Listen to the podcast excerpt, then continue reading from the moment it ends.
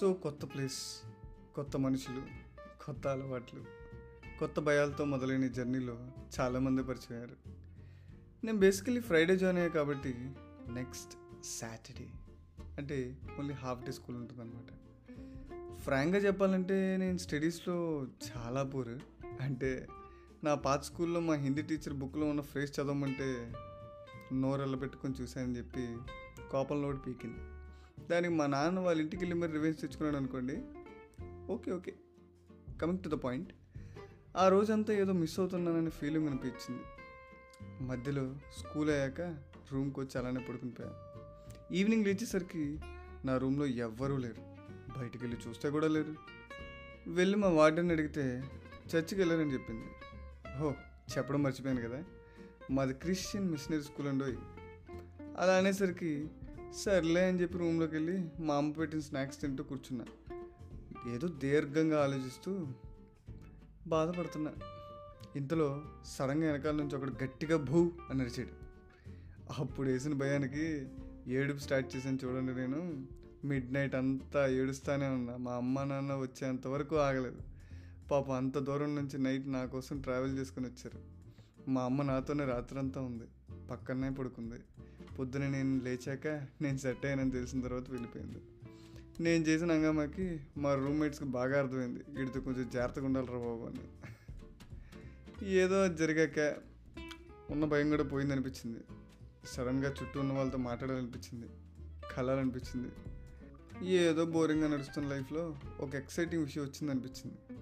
నా బ్యాగ్లో బాగా కడుక్కున్న నా షైనింగ్ ప్లేట్ తీసుకొని డైనింగ్ హాల్కి వెళ్ళాను వెళ్తున్న దారిలో ఒక అమ్మాయిని చూశాను. అబ్బా మరీ అందగైతే చెప్పలేను కానీ చాలా బాగా అనిపించింది. ఆ రోజు డిన్నర్ అయ్యేంత వరకు నేను చూస్తూనే ఉన్నా.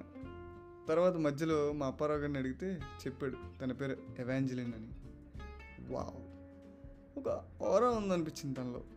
తన facial expressions dark hair brownish skin tone she's beautiful అని అనిపించింది అప్పుడు. అంటే ఆ ఏజ్లో మనకు బేసిక్గా అమ్మాయిలంటేనే తెలియదు అందులో హాస్టల్లో జాయిన్ అయ్యాం. అందులో కొంచెం ఫ్రీడమ్ వచ్చింది. అందులో అందమైన అమ్మాయి. కానీ మరీ గుడ్ల గోబలో చూస్తే పరువు పోతుందేమో అనిపించింది. ఆయన తొక్కలే దానికేం తెలుస్తుందని చెప్పి చూస్తూ ఉండిపోయాను నెక్స్ట్ డే మార్నింగ్ ప్రేయర్స్ మా ప్రిన్సిపల్ సార్స్ అర్థం కానీ ఫిజిక్స్ క్లాస్ మధ్యలో తెలుగు క్లాస్ అయినప్పుడు ఇంగ్లీష్ మీడియం తెలుగు మీడియం వాళ్ళు మిక్స్ చేసి మరీ చెప్పేవాళ్ళు.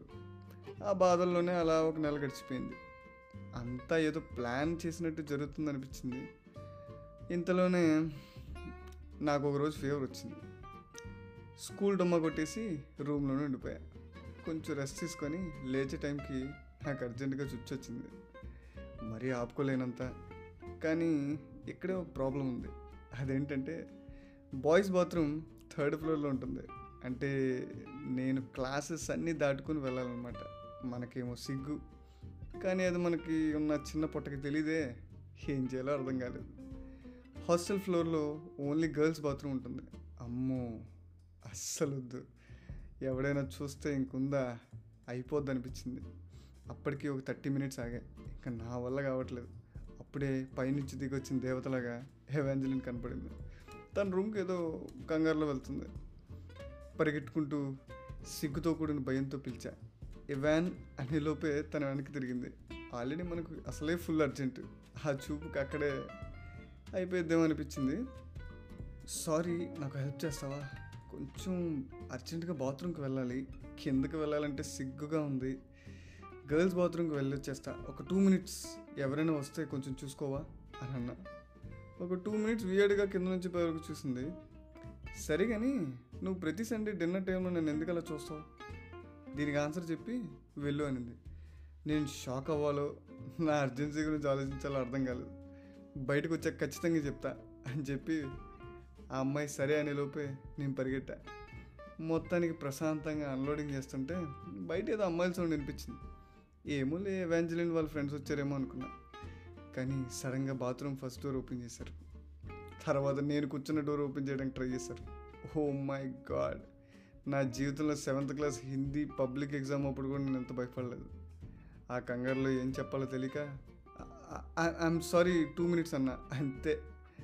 ఏదో బాంబు ఉన్నట్టు ఒకేసారి అందరూ అరుచుకుంటూ పరిగెట్టారు. నేను వెంట వెంటనే పని కానిచ్చుకొని బయటకు వచ్చి చూసేసరికి ఎవరూ లేరు. వెంజలిన్ కూడా లేదు. అదేంటో?